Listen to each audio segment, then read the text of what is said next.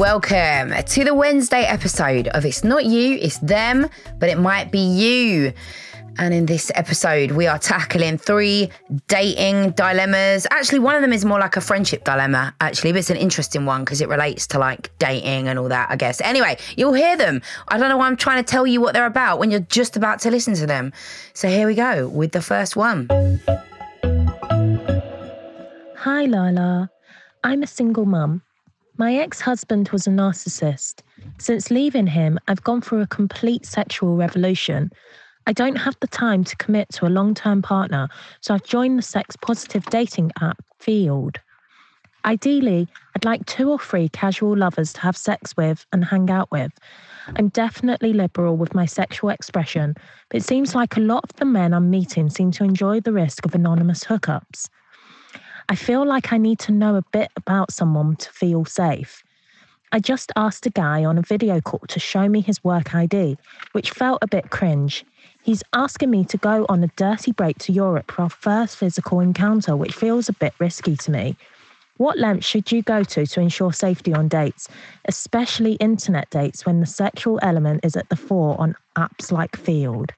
I don't want to end up on the front page as a woman who was murdered because I didn't take the right precautions. I just want to have fun and enjoy this era of my life. I'm confident. I love exploring boundaries. I'm just terrified of winding up drugged, raped, or worse. To start with, women don't end up dead because they didn't take precautions.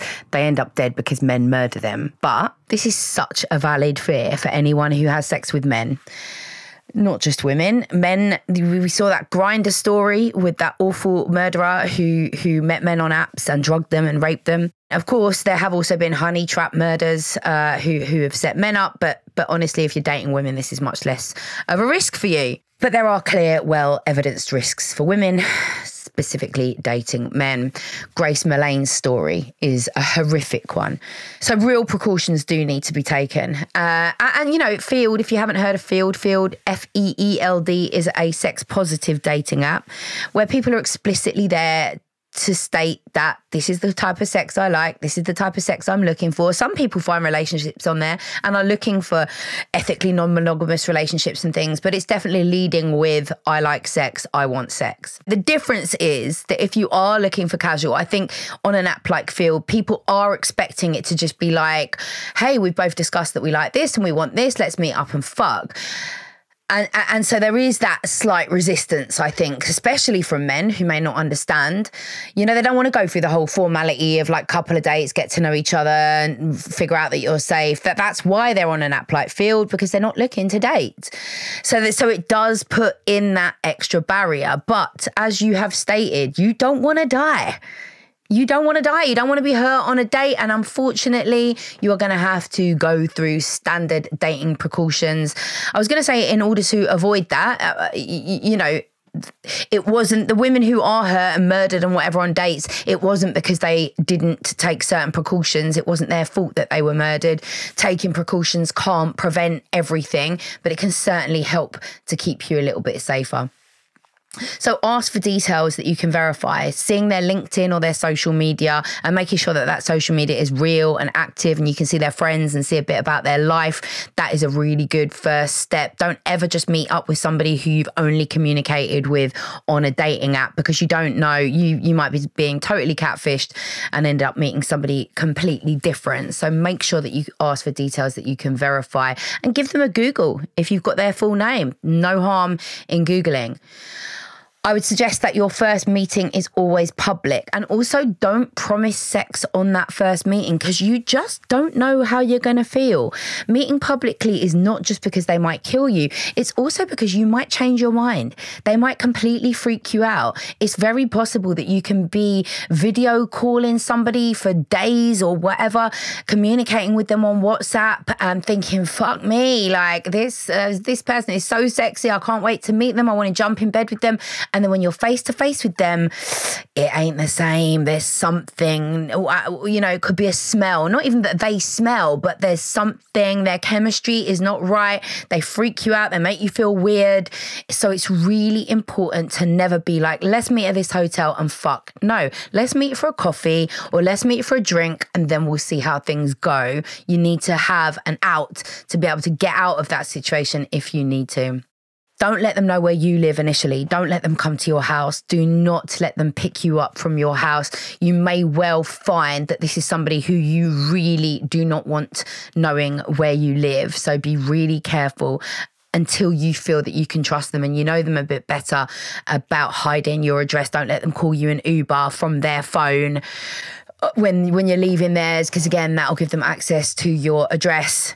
And tell people where you're meeting them. Tell friends where you're going. And let them know that you've shared that information with a friend.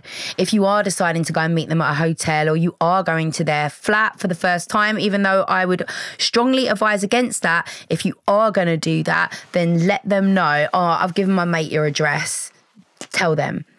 And if they freak out or ra- react badly to any of this stuff, to you asking for details, to meeting first publicly, to knowing that you've shared with a friend who you're meeting, if they freak out or react badly, it is a red flag. If they take your need to be cautious personally, it is a problem. It's a problem just because they are totally putting their own needs first. They don't give two fucks about you and they don't give two fucks about women. Because any man who really gets this would be saying, yeah, if this was my daughter, my sister, my mum, I wouldn't be saying it's a good idea to just go and meet random men off the internet who you have just spoken to once or twice. I would be telling my daughter, my sister, my mum to take these safety precautions and they fucking know they would. So if they are acting like, oh, why, oh, I'm not a murderer, that's that's a fucking red flag. Run if they do not understand your need to be cautious and put your need to be cautious above your need to get your fanny tickled. Obviously for misogyny, not recognizing women's feelings or the risks that are posed to women, but also I think it's a real red flag for them actually being rubbish in bed if you don't have that understanding of women, of what the world is like for us, I really doubt very much that you've spent much time understanding how to be good in bed, how to treat us well. It's just a red flag all over. On to the next question.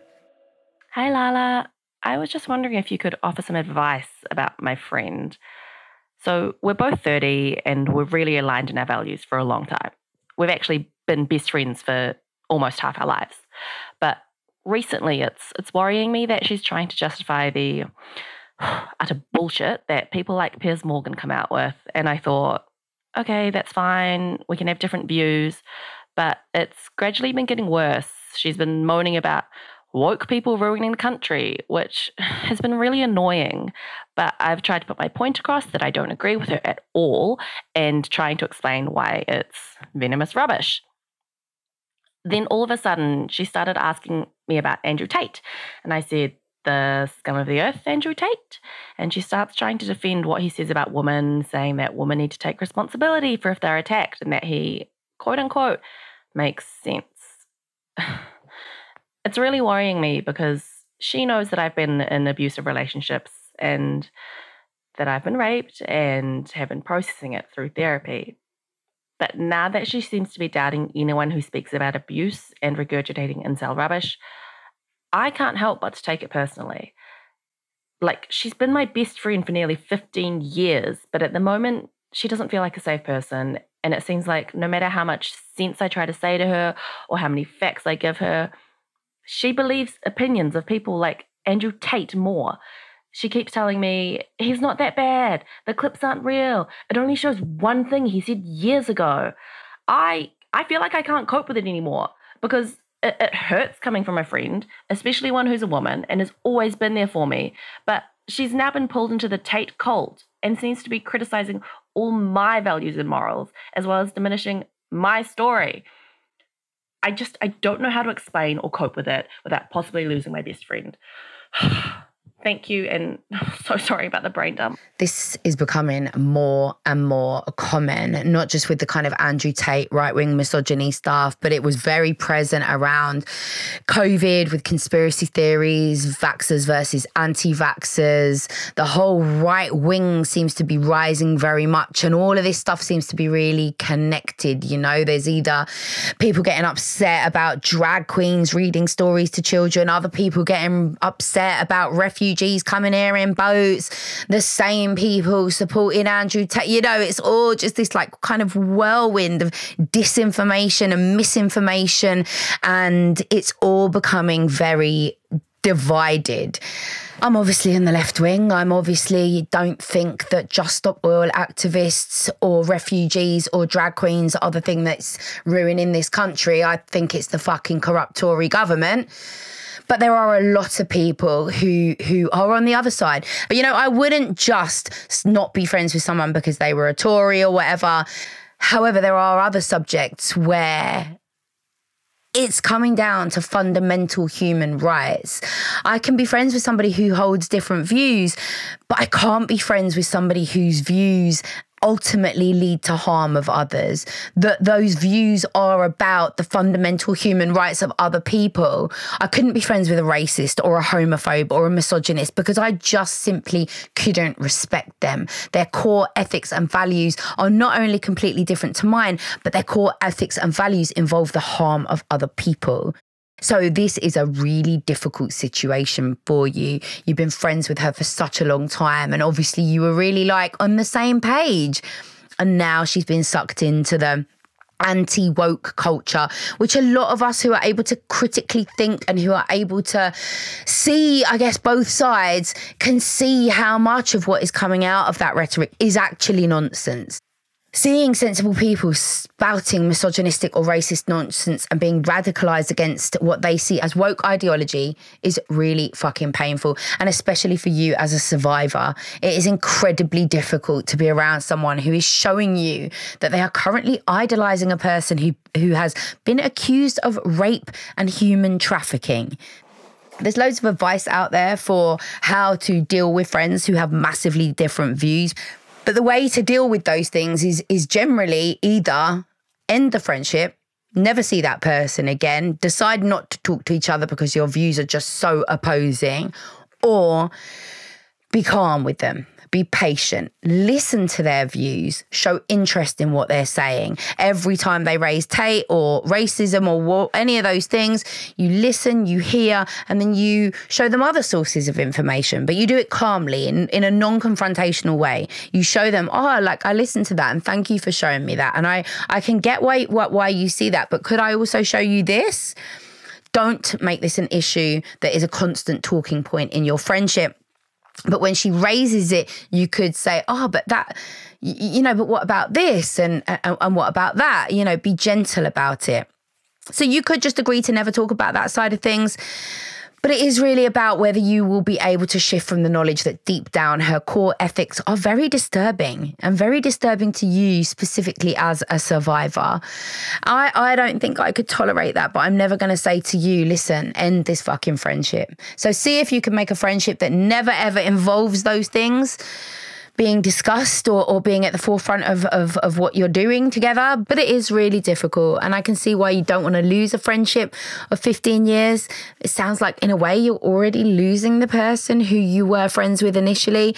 And that's kind of okay. Like, if friends have a massive personality change, start believing in things that are completely opposing to what we believe in, then we can either continue that friendship and just commit to avoiding the conversations that will trigger both of us and the things that we completely disagree on. If those things come up as a topic of conversation, we can just say, nope, that's that, we're ignoring that one. Or you can choose to end the friendship and just say, oh, you've changed so much that I don't think that I can be in your presence anymore. Because if I know that you strongly believe that rape victims were complicit and responsible for their own trauma, then that's very hard to be friends with somebody like that. And you you shouldn't have to be. It might be useful for you to listen to my previous podcast on female misogyny grifters. In that episode, I give an explanation for why so many women are turning to misogyny, and it's really fucking sad. So that might help you to understand her a little bit, but it absolutely wouldn't be wrong of you to end this friendship, although I know that that's what you want to avoid doing. So maybe just put a lid on every conversation that comes up that you find triggering. That's probably the best way.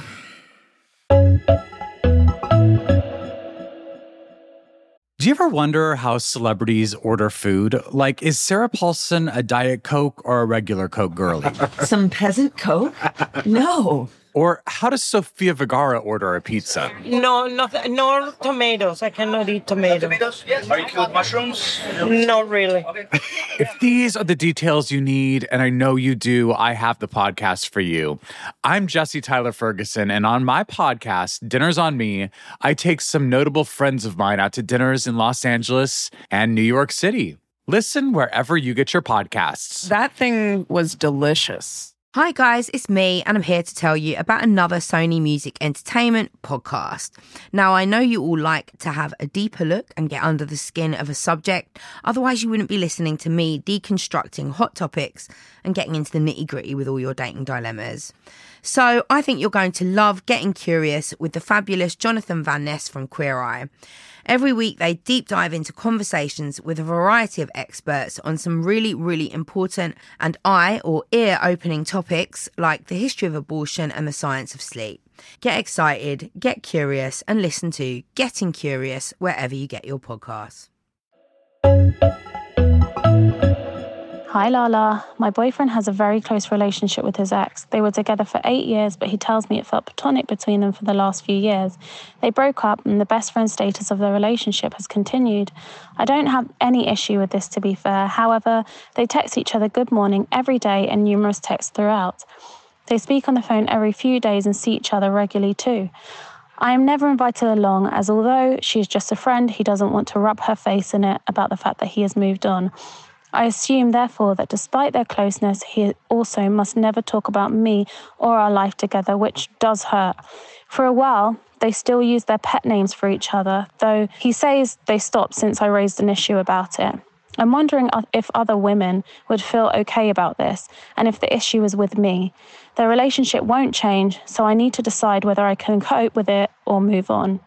Can I just say, shout out to you because you have handled this so securely and maturely. A lot of people would have freaked out a lot sooner. So you've done very well to be so securely attached on this one. And there is nothing actually inherently wrong with him remaining close to an ex. It's somebody who is close to, and it's very possible to continue to have friendships with people that you dated or who you were in relationships with. We shouldn't always automatically assume that there is some love left over. There often isn't, and it is often completely platonic, although sometimes it's not, but it can be.